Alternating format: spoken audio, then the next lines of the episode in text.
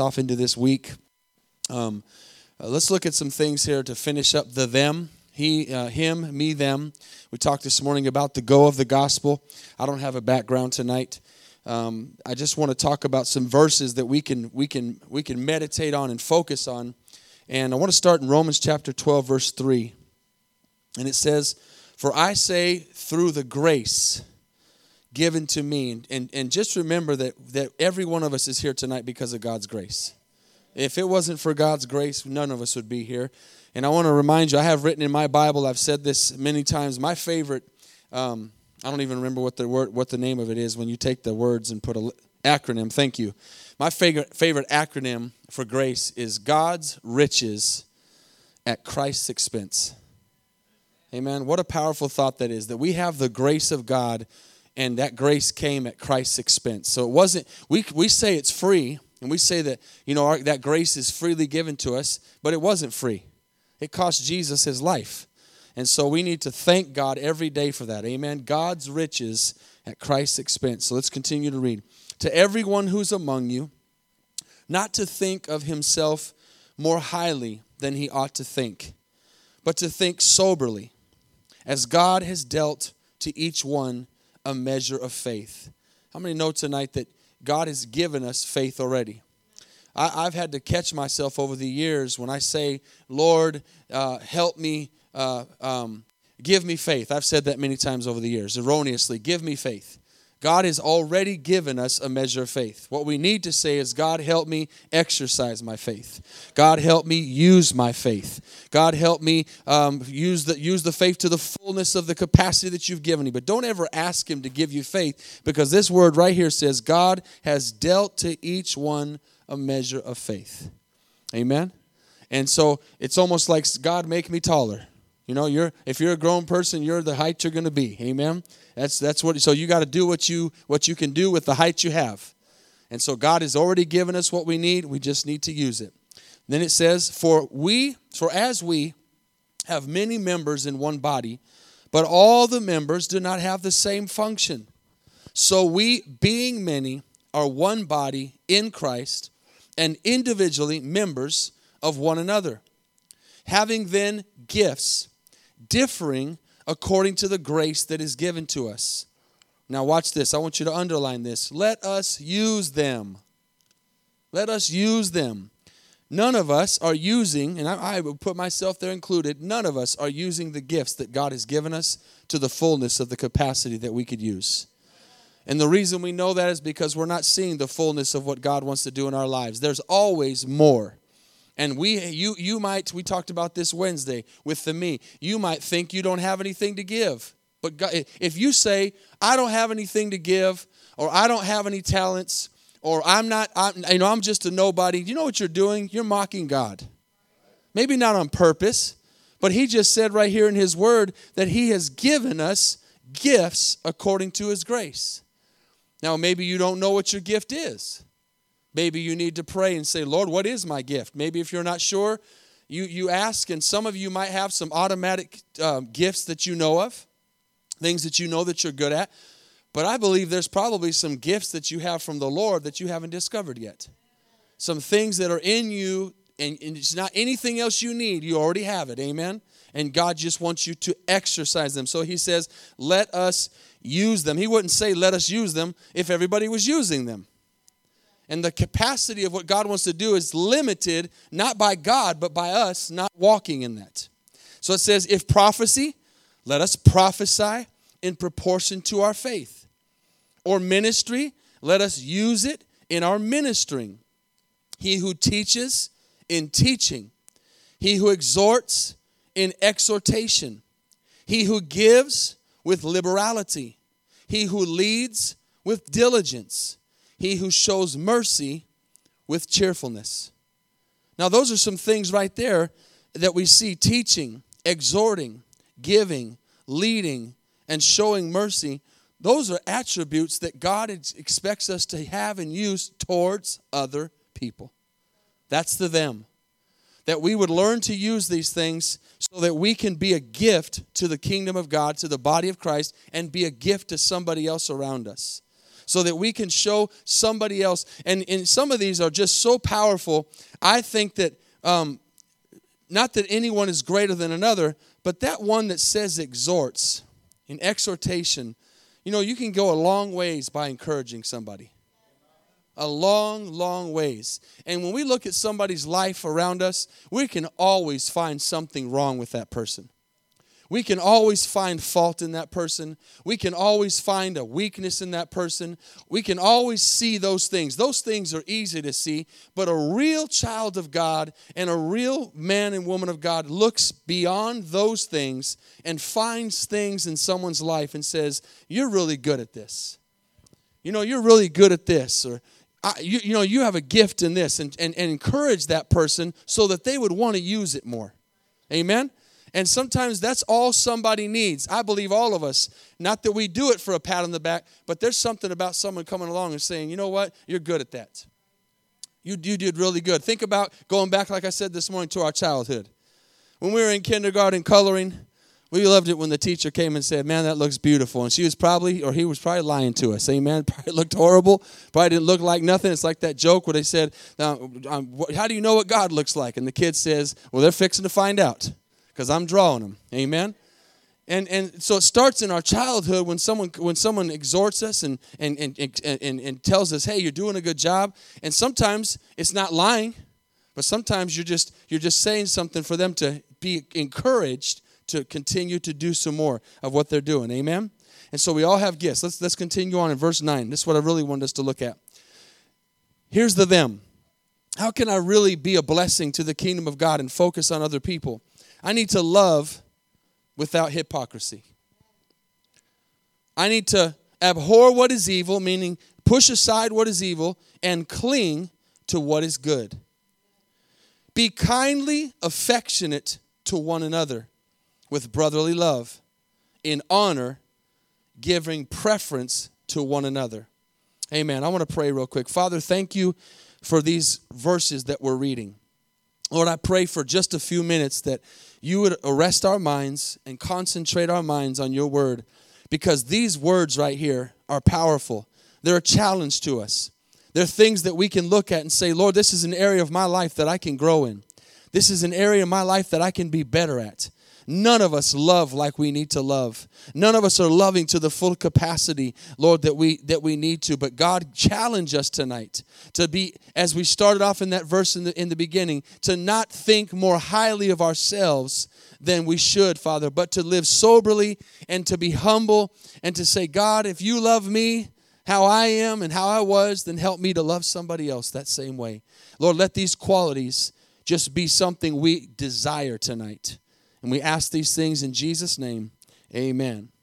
Let's look at 10 again. Be kindly affectionate to one another with brotherly love, in honor, giving preference to one another.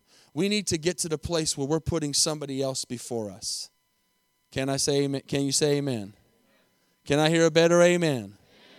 Amen. amen. We're thinking about. We're going to fail in that sometimes. We're going to fall short in that sometimes. But we're thinking how can i make somebody else feel good? How can i encourage somebody else? How can i how can i? You know it's simple sometimes. We think of the big ones. How about when you you and somebody else are getting to the door at the same time? How about you step back and open the door for them I mean, a lot of times we think of feeding the poor and, and, and, and, and, and giving clothes to the, to the homeless and, and, and all these big things, and that's great. But how about some little things? How about just stepping aside and loving on somebody and giving them courtesy and trying to be that person that's thinking about other people? That's what Paul is challenging us to do here. Verse 11, not lagging in diligence, fervent in spirit, serving the Lord. I just sent this verse out, I think, yesterday, the day before. Rejoicing in hope, patient, that's a tough one, in tribulation, and continually, continuing steadfastly in prayer. I had somebody this week say, hey, two out of three ain't bad. Amen. They were struggling with the patient part. Distributing to the needs of the saints, given to hospitality. You know what? I want to um, admonish some of you. Some of you are so good at that. That's a gift. Hosting people, having people over, Amen. Having people over to your house and opening your doors and feeding people and, and making people welcome. Some people are better than that, eh, than other people. And so all of us have these gifts that we can that we can focus on and, and continue to do good to help people so they can see the Lord. So give into hospitality. Now watch this. Here's where the them gets a little difficult. Bless those who persecute you. Hmm. Bless those. It doesn't just say put up with them. It doesn't just say pray for them. It says bless them. And I don't think he's asking us to bless them like, oh, I bless my enemies just by saying it. He's actually asking us to have a right attitude about it. And, and I was telling somebody one time about this, like I've always struggled with this, not, not with the blessing part, but the, the like if something done is done bad to you or something happens to your family or something's you know really bad and you want to hate that person, and you want to hold a grudge, which we know we can't do. We can't hate them. We can't hold a grudge. We have to forgive them. The Bible says we do. That's where we. That's why it starts getting quiet in here. Amen. We have to. We have to forgive them. We have to love them. But then you start thinking, you know, what I would say is God's vengeance. The Bible says, "Vengeance is mine," says the Lord. And so at the end of the day, I say and I know that God if that person does not change their heart, God will give them the vengeance. He will pay for they will pay for what they've done. But at the same time that I say that, if my heart is right, I don't truly even want my enemy to pay. That may sound crazy, but if my heart is right, something inside of me says, you know what? As much as that, as, a, as horrible as that person did a thing to me, I would not want them to spend eternity in hell. Are you following me? something changes in my spirit that says, okay, I understand if they don't repent and they don't change, they will pay the fiddler, they will have to answer, and, and that's a fact. But something inside of me says, I hope they repent because I don't even want my worst enemy to go to hell. Amen. I don't want anybody to have to, to be in eternity in that place all uh, for you know suffering for eternity. So he says, "Bless those who persecute you, bless and do not curse." Now, watch this rejoice with those who rejoice, and weep with those who weep. I tell you all the time when you hear somebody get up here and testify, we should rejoice with them.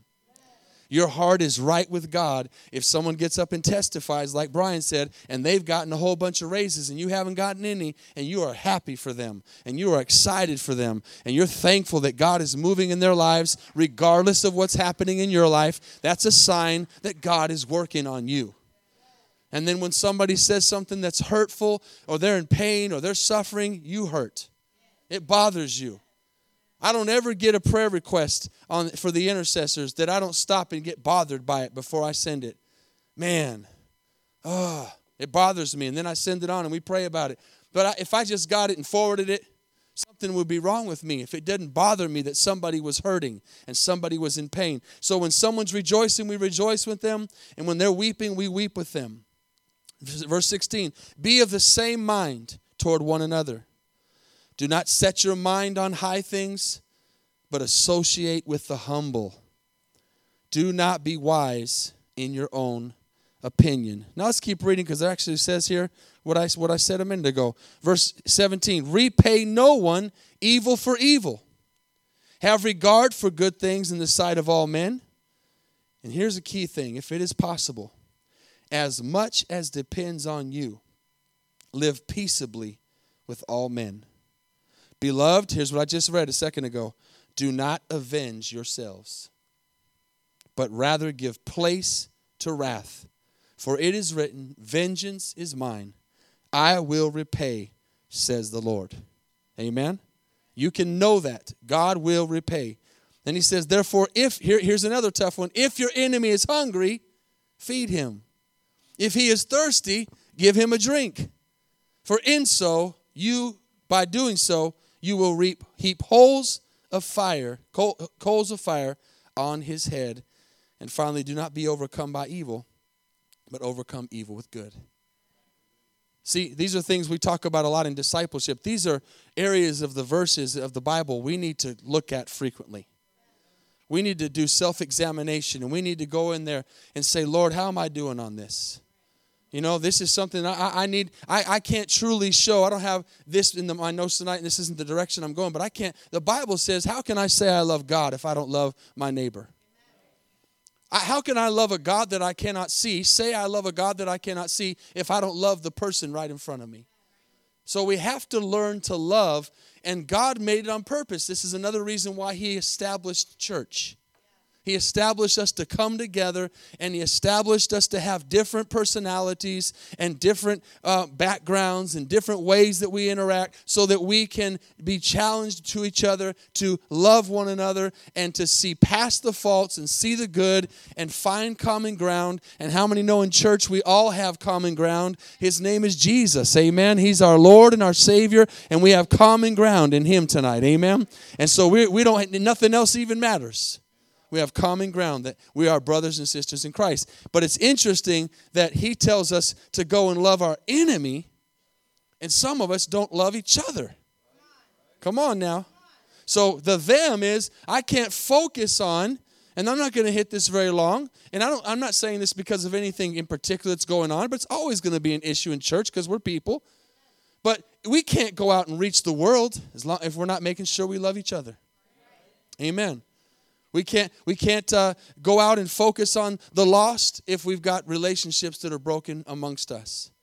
So, those are things that we always have to be working on and always be focusing on. Let me give you a few more verses tonight. Philippians 2, verse 3, if you'll just write it down, it says, Let nothing be done through selfish ambition or conceit, but in lowliness of mind, let each esteem others better than himself. That's a good quality that others be better than me. Let me focus on others instead of me. First John, chapter 4, 7 and 8. Beloved, let us love one another.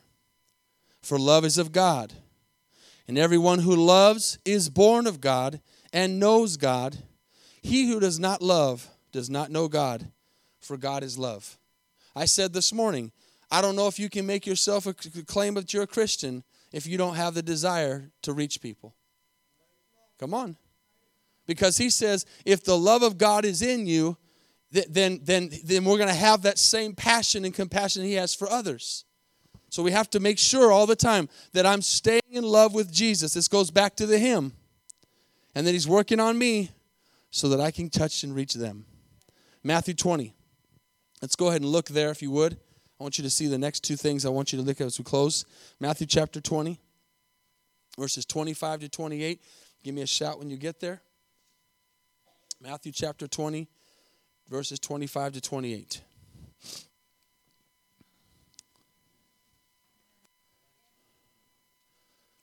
But Jesus called them over to himself and said, You know the rulers of the Gentiles lord it over them and those who are great exercise authority over them.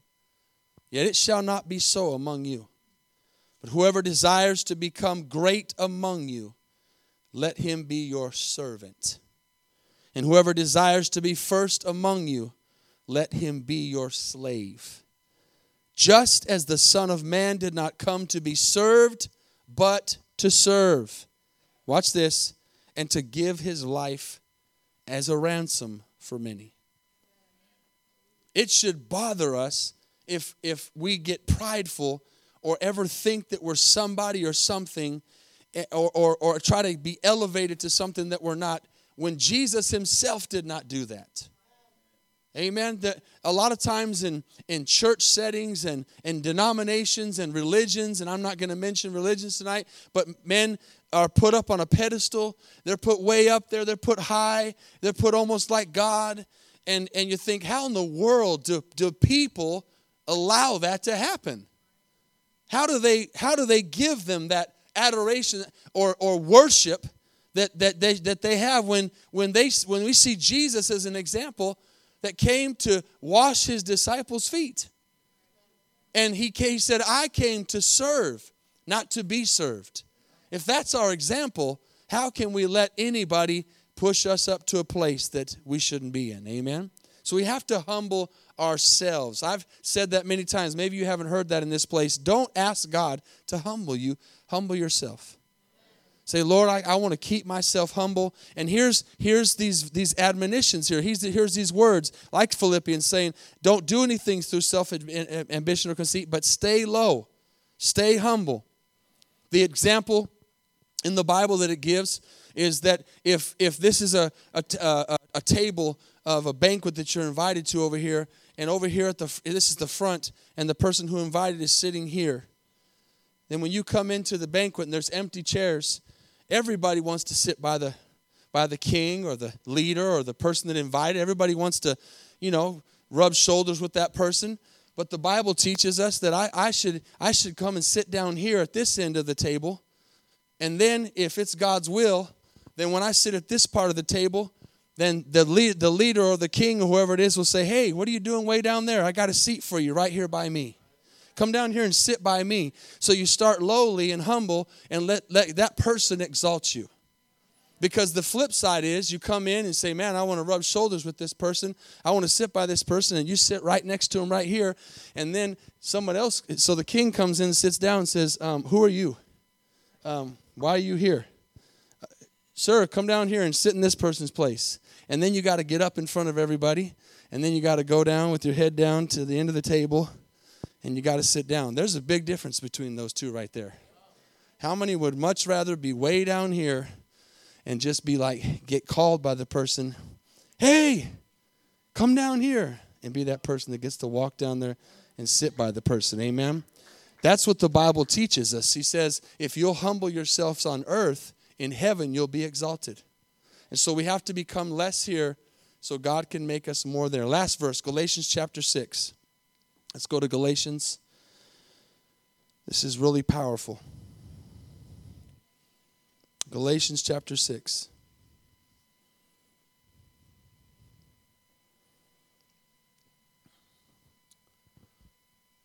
Chapter 6, verse 1. Brethren, if a man is overtaken in any trespass, you who are spiritual, Restore such a one in a spirit of gentleness, considering, con- considering yourself, lest you also be tempted. And here's the one I want you to see bear one another's burdens. Bear one another's burdens, and so fulfill the law of Christ. I'm going to keep reading in a second, but I want to stop there for a second as I close. Bear one another's burdens, and so fulfill the law of Christ. What does he mean by that? the Lord saw that we had a burden. God looked down from heaven and saw man and said, There's a burden there that they cannot handle. They're never going to be good enough to be in my sight. I'm going to go down and bear that person's burden. So he fulfilled the law by coming down and becoming that sacrificial lamb. By coming down and be going to the lowest of lows and dying for us and giving his life for us so that we could so we could be saved. And the bible says when we do that when we look at somebody else that's lowly and we go to that person and we bear their needs and bear their burdens then we are doing what jesus did. Isn't that what it's all about tonight church that we would do what jesus did? And then it says for if anyone thinks himself something of himself to be something when he is nothing he deceives himself that kind of goes back to the table. Amen. But let one, and here's the last verse, but let one examine, each one, examine his own work. Examine his own work, and he will have rejoicing in himself alone and not in another. Father, I thank you tonight that you are focused or worried about me, and I need to be worried about me and then when I get me right, and my spirit is right, and I'm humble, and I'm in the position that I'm obeying your word and I'm loving you, I can begin to love others. And I can begin to share the love that you've given me with other people. And I can be unselfish. And when I get to that place, it is a mandate from you. It is a, it is a commission from you. It is an order from you that I think about other people. God, we are so selfish in of ourselves. We are always having to fight and battle the temptation to put ourselves first. God, help us tonight. Help us tonight, Lord.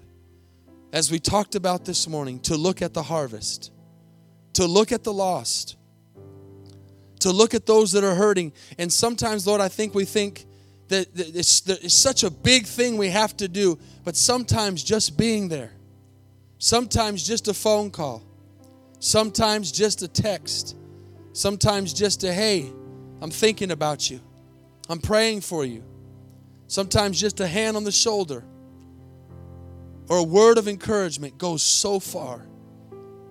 Lord, help us to do that. Lord, as we're praying tonight, I think about how many times we run into somebody at the store.